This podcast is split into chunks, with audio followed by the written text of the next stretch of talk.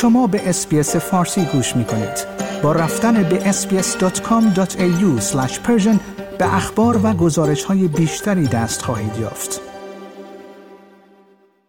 جاسیندا آردرن نخست وزیر نیوزیلند می‌گوید سازمان ملل باید مورد بازنگری قرار گیرد تا بتوان روسیه را به درستی مسئول حمله به اوکراین دانست. خانم آردرن در سخنرانی خود در مؤسسه لوی در سیدنی گفت که این نهاد جهانی نیاز به بهبود دارد تا بتوان با این کار روسیه را بیشتر مسئول اقدامات نظامی خود دانست.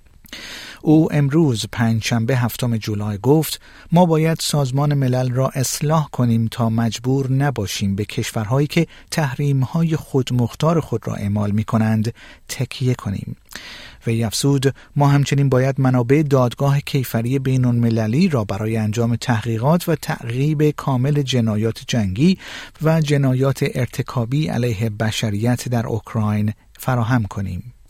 در پی تهاجم روسیه به اوکراین در اوایل سال جاری نیوزیلند قرار است طرف سوم پرونده اوکراین علیه روسیه در دادگاه بین المللی دادگستری باشد. خانم آردرن همچنین به ناکامی سازمان ملل در اقدام در مورد این مناقشه به دلیل موقعیت روسیه در شورای امنیت این سازمان اشاره کرد و آن را یک موضع ورشکسته اخلاقی توصیف کرد.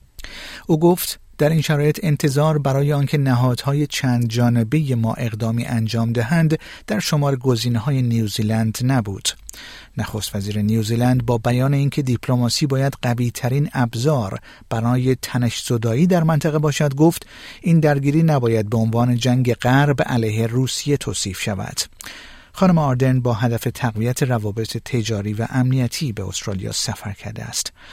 او همچنین از استرالیا خواست تا به همان سمتی که نیوزیلند برای مقابله با تغییرات آب و هوایی در منطقه اقیانوس آرام لابی می کند حرکت کند. او گفت موضوع تغییرات آب و هوایی باید یک اولویت سیاست خارجی باشد.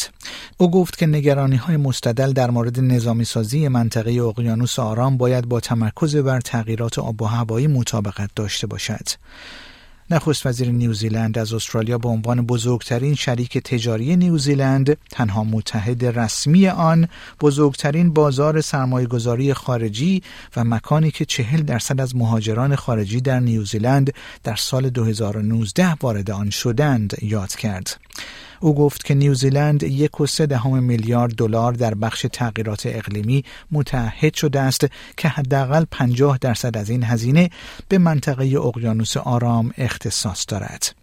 خانم آردرن و آقای انتونی البنیزی نخست وزیر استرالیا هفته آینده در انجمن جزیره اقیانوس آرام یا به اختصار PIF شرکت خواهند کرد. آیا می خواهید به مطالب بیشتری مانند این گزارش گوش کنید؟ به ما از طریق اپل پادکست، Google Podcast، Spotify یا هر جای دیگری که پادکست های خود را از آن می گیرید گوش کنید؟